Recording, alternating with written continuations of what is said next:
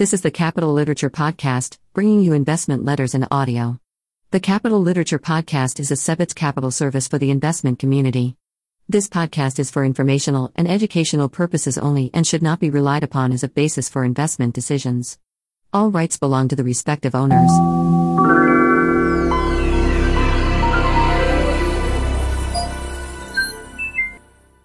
Desert Lion Capital, First Quarter 2021.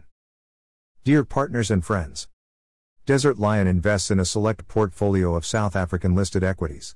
With broad based attribution, the fund returned plus 15.8% for Q1 and outperformed the FTSE JSE All Share Index by plus 4.5% for the quarter. Slightly more than a year has passed since COVID fears first shook global markets. I resisted to the urge to act merely for the sake of action, and our portfolio looks very similar to its pre COVID makeup.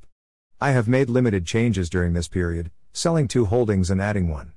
For the most part, our companies have emerged with the original investment thesis intact, and in many cases, their growth profiles have accelerated. I provide a brief portfolio update on some of our companies later in the letter. Our portfolio and the opportunities available to us within our investment universe continue to look inexpensive and fundamentally attractive. Our investment environment. We are not macro traders or top down investors. Still, we are not investing in a vacuum, and I believe it would be myopic not to pay attention to the environment within which we operate. Therefore, I try to observe and evaluate macroeconomic developments to the extent they can impact our portfolio and expected returns. I believe the current macroeconomic environment will likely be a tailwind for Desert Lion. Developed economies are spending capital they do not have, and their central banks are printing money to fund their programs. The U.S. COVID response saw the Fed's balance sheet expand from $4 trillion to $7 trillion during 2020 before another $1.9 trillion stimulus bill was passed in January of this year. Unlike prior interventions, which entailed lower interest rates and asset purchase programs in support of reigniting economic growth, recent stimulus packages involve real money paid directly to citizens. The distinction between the Fed and the Treasury is increasingly blurry. President Biden's Build Back Better program is introducing a further $3 trillion in spending. It is highly probable that we will witness the Fed balance sheet surpass $10 trillion by end 2021. The chart on the next page highlights the unprecedented level of money printing by the Fed since the pandemic struck. M2 money stock is increasing at a rate of more than 25% per year. Back in South Africa, the central bank has been conservative in its response. Under the capable leadership of Governor Lesetja Kganyago, the South African Reserve Bank lowered interest rates in harmony with lower inflation and provided liquidity to temporarily stabilize bond markets. Unlike most developed markets, SA did not embark on a money printing spree. The following chart shows SA money supply expansion broadly in line with the discipline of the past five years. This is commendable, especially considering the most recent CPI, Consumer Price Index, inflation rate coming in at 3.2%, near the bottom end of the 3% to 6% target band. The logical question then is what happens when the supply of one thing goes up exponentially while the supply of the other remains relatively stable? The ZAR has been appreciating relative to the USD over the past year. It can be the result of USD weakness, or ZAR strength from a weak base, most likely it is a combination of both. With commodities booming, South Africa's trade balance is benefiting, and the country's current account balance switched to the first annual surplus since 2002. The ZAR is one of the most liquid and volatile emerging market currencies. Prediction is futile. Over the long term, the South African Rand to US dollar exchange rate exhibits a strong correlation with the ZAR's PPP, purchasing power parity. The chart below exhibits the ZAR relative to long term PPP. In terms of PPP, the ZAR is by no means overvalued. Several factors could contribute to a supportive environment for the ZAR, for example, continued trade surpluses on the back of higher commodity prices, high SA bond yields in a low yield world, and global liquidity fueled by money printing. With developed markets' interest rates kept artificially low and liquidity increasing, we are observing signs of increased asset inflation and speculation. In the US, stocks, house prices, corn, soybeans, and lumber prices, just to name a few, are all trading at record highs. Bitcoin is setting all time records. The proliferation of NFTs, non fungible tokens, and SPACs, special purpose acquisition companies, betray a sense of heightened speculative fervor. Which then begs the question what is left to inflate? Emerging market equities, especially South African equities, are still cheap relative to developed market equities. Therefore, increasing liquidity will very likely flow into emerging markets on its hunt for yield. In fact, we have already witnessed the early signs of liquidity finding its way to the JSE. I believe there is more to come. Portfolio Update The fund is presently invested in a core portfolio of eight companies. We have a list of smaller cap companies with very attractive return characteristics, and we are gradually allocating capital to these. We have significantly more opportunities than available capital. Below is a brief update on recent developments at some of our companies. In Appendix B, we provide full disclosure of our holdings to our investors. Stadio Stadio is a South African for profit private higher education, college slash university, provider seeking to widen access to tertiary qualifications and equip school leavers and corporate students for the evolving world of work while maintaining a holistic, student centered focus. Stadio's offering addresses a huge and ever growing void left by public higher education institutions, which are unable to keep up with demand. Technology plays a central role in Stadio's offering, with its delivery split between about 80% distance learning and 20% contact, in person, learning.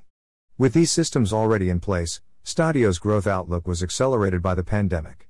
Results for the fiscal year ended December 2020 reported student numbers growing 10% to 35,000 and with a 14% revenue increase despite a year plagued by extensive lockdowns.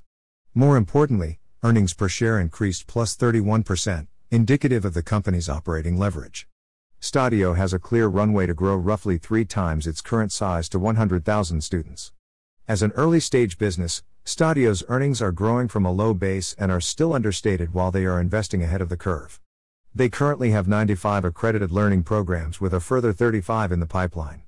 As Stadio scales, they will be able to utilize existing infrastructure and programs at marginal additional cost, which will enhance their returns on invested capital and disproportionately lift earnings per share.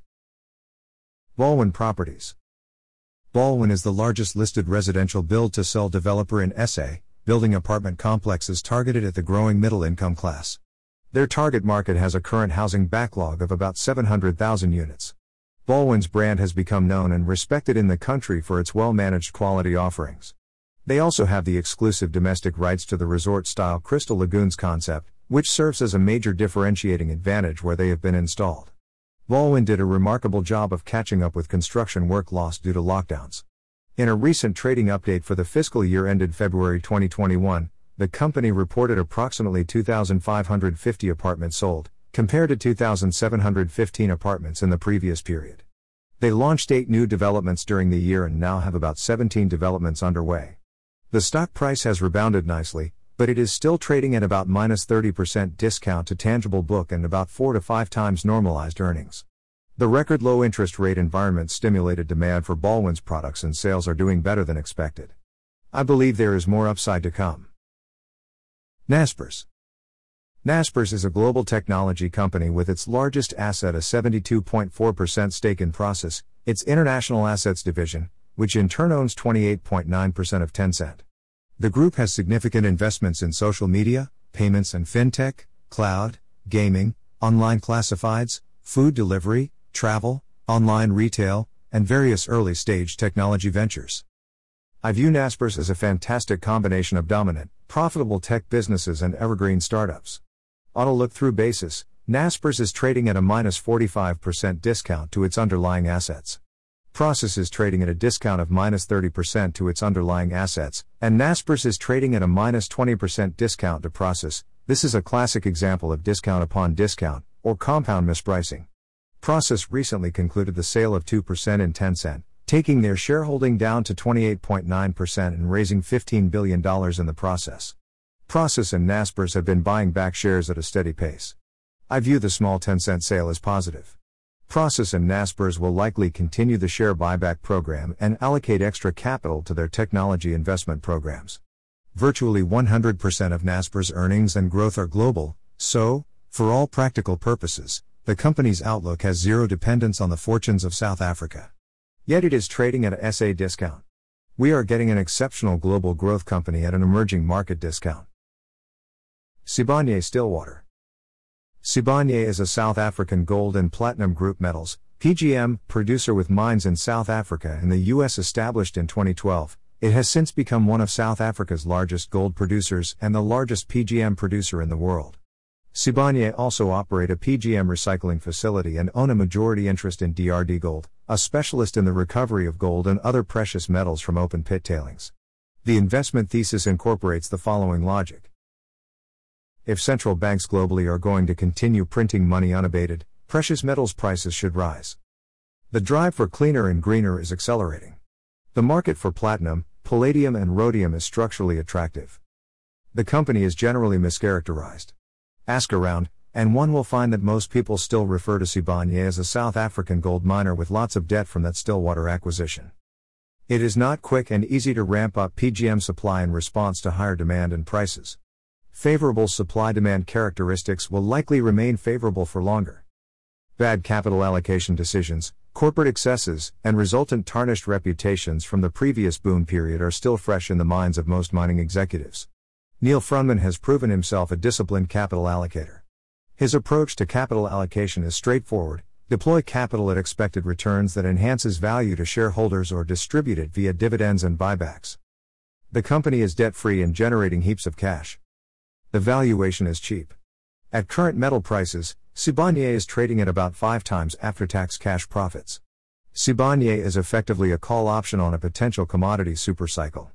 In the meantime, the value of our option is unlikely to deteriorate as we are rewarded with healthy dividend flows. CarTrack CarTrack is a leading global smart mobility software as a service, SaaS, and stolen vehicle recovery, SVR, business with 98% recurring revenue. They occupy a leading, yet still small, market share in a very large and growing total addressable market. SaaS Mobility Solutions is CarTrack's main business and global growth area.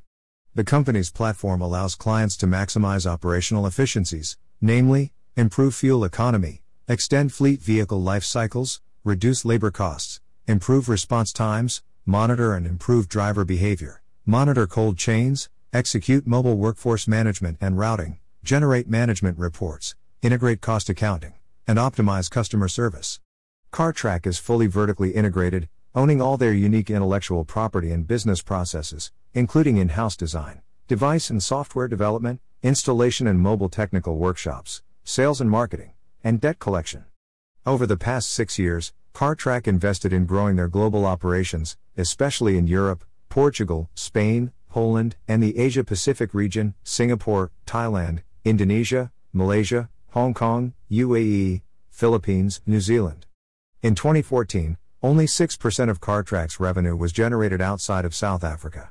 This figure reached 27% in 2020.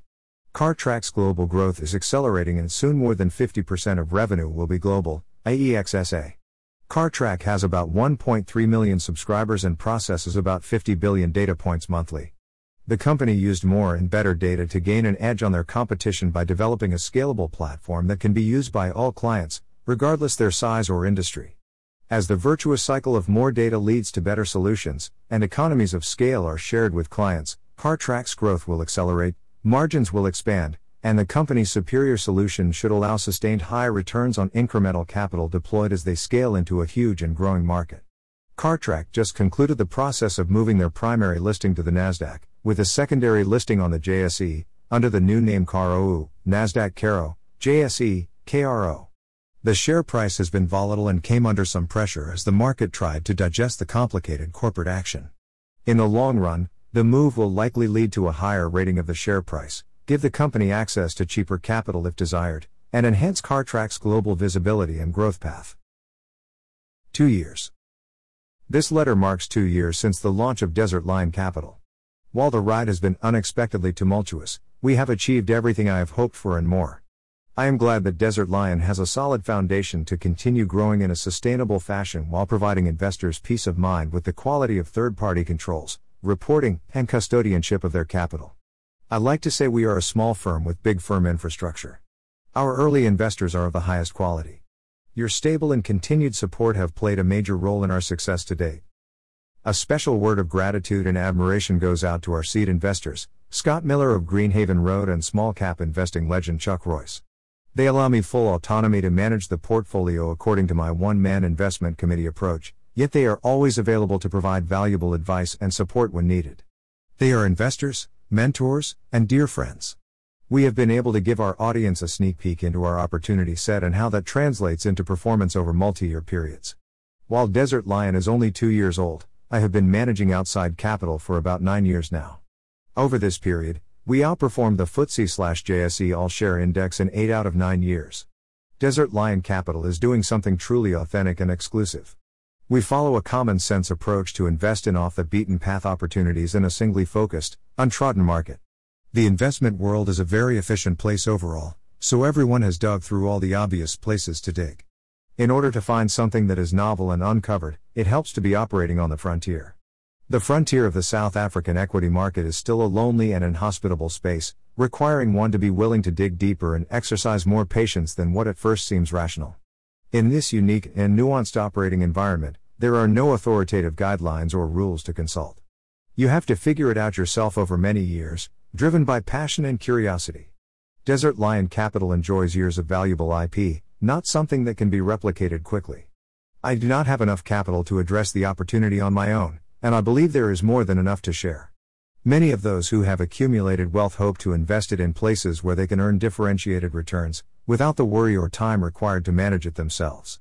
We are not trying to be everything to everyone, but I do think Desert Lion Capital presents an eminently compelling value proposition to some. I am passionate about what I do. I love it. I cannot wait to get out of bed in the morning and get going. It consumes me. After many years, I also believe I still am getting better in the process. We have only just begun. If I have it my way, we will continue compounding for the next 30 years. As always, I thank you for entrusting Desert Lion Capital with your hard earned and patient capital. The vast majority of my wealth is invested right alongside your investment in the fund. Nothing gives me greater pleasure than to grow it at the highest possible rate. All the best. Rudi Van Niekerk